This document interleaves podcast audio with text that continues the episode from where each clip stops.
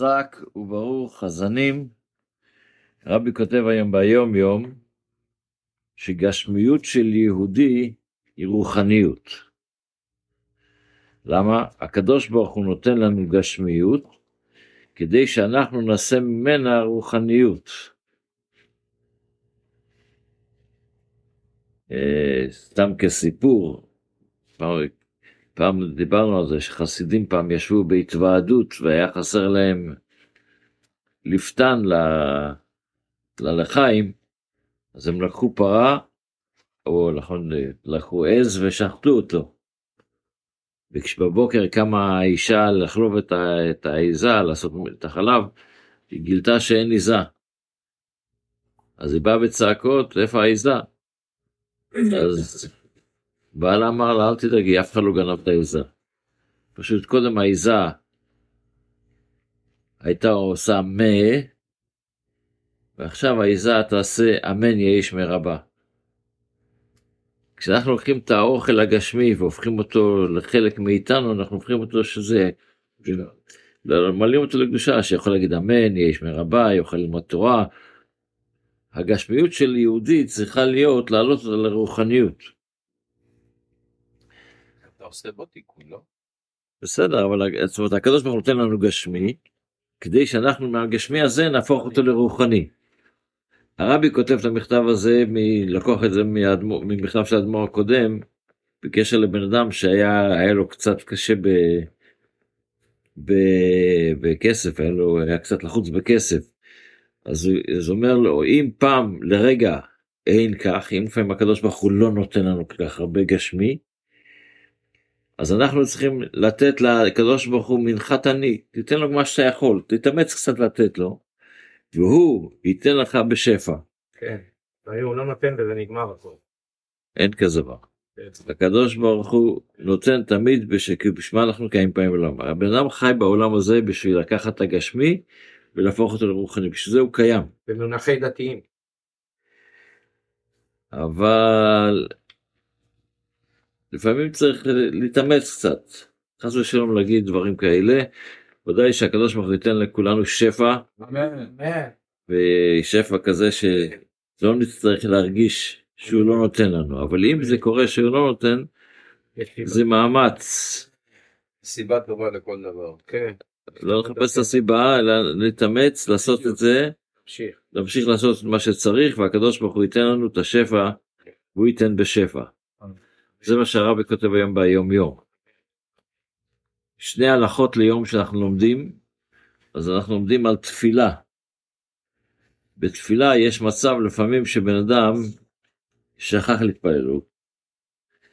יש לפעמים בן אדם אה, שכח, לא, לא הספיק להתפלל תפילה מסוימת. אז יש מושג שנקרא תפילת תשלומים.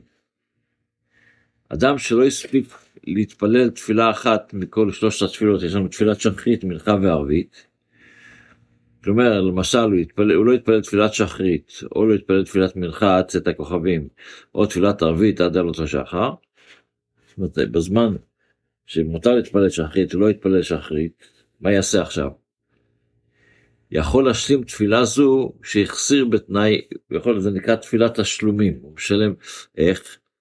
אם החזיר את התפילה שחרית, אז אחרי זה כשהוא מתפלל תפילת מוסף, יש לך תפילת אה, מוסף זה אותו דבר, אבל תפילת שחרית אחרי זה יש מנחה, אז במנחה הוא מתפלל פעמיים שמונה עשרה.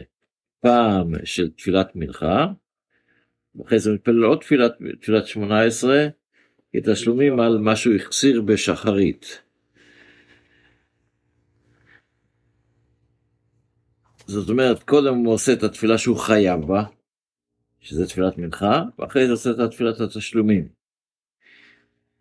ותמיד זה יהיה, תת התשלומים, תהיה התפילה שהוא חייב בה באותו זמן. למשל, איפה יכול להיות לנו בעיה? בן אדם מתפלל, לא יתפלל תפילת מנחה של ערב שבת. עכשיו הגיעה תפילת ערבית. תפילת ערבית זה לא תפילת ערבית רגילה, תפילת ערבית של שבת. ואת התפילה שהוא עושה את תפילת תשלומים, הוא משלם בשביל תפילת מנחה של יום חול.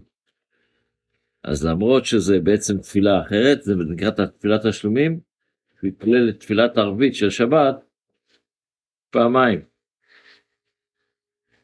שמוצא שבת. לא, של שבת. או, ש, או שמוצאי שבת זה אותו דבר, אם אתה לא התפלל תפילת מנחה של שבת, שיום מוצאי שבת זה תפילת יום חול כבר. כן. אז הוא משלים את התפילה של שבת, זה כי התפילה היא, ההשלמה זה לתפיל, לחובה. והחובה שלך עכשיו זה תפילת, התפילה ש, שאתה חייב בה עכשיו.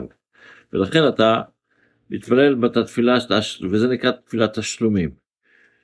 אבל זה הכל, התנאי הזה זה רק אם בן אדם באמת לא עשה את זה בכוונה, או זאת אומרת, עשה, לא עשה את זה בטעות, לא, לא. אונס, אבל אם אחד בכוונה דוחה את התפילה שלו, אני אתפלל אחר כך, אתפלל אחר כך, אז זה, זה לא בדיוק עובד. ב- בתפילה עצמה, שאנחנו צריכים ללמוד את התפילה קצת, להבין את מה שאנחנו אומרים, אז אנחנו בקורבנות באיזה מקומן של, באיזה מקומן של זבחים. אז אנחנו במשנה עכשיו שמדברת על קורבן תודה ואל נזיר. יש קורבן שנקרא קורבן תודה. כל יום מקריבים קורבן תודה, חוץ מפעמיים בשנה.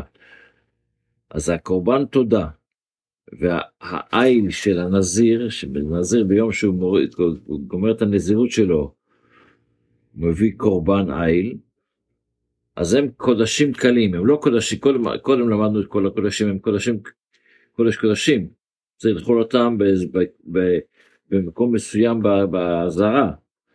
אבל הם קודשים קלים, אז שקיטתם לא רק בצפון כמו שהיה עד עכשיו, שקיטתם בכל מקום באזהרה. אתה יכול לשחוט אותו לאו דווקא בצפון. ודמן טעון שתי מתנות.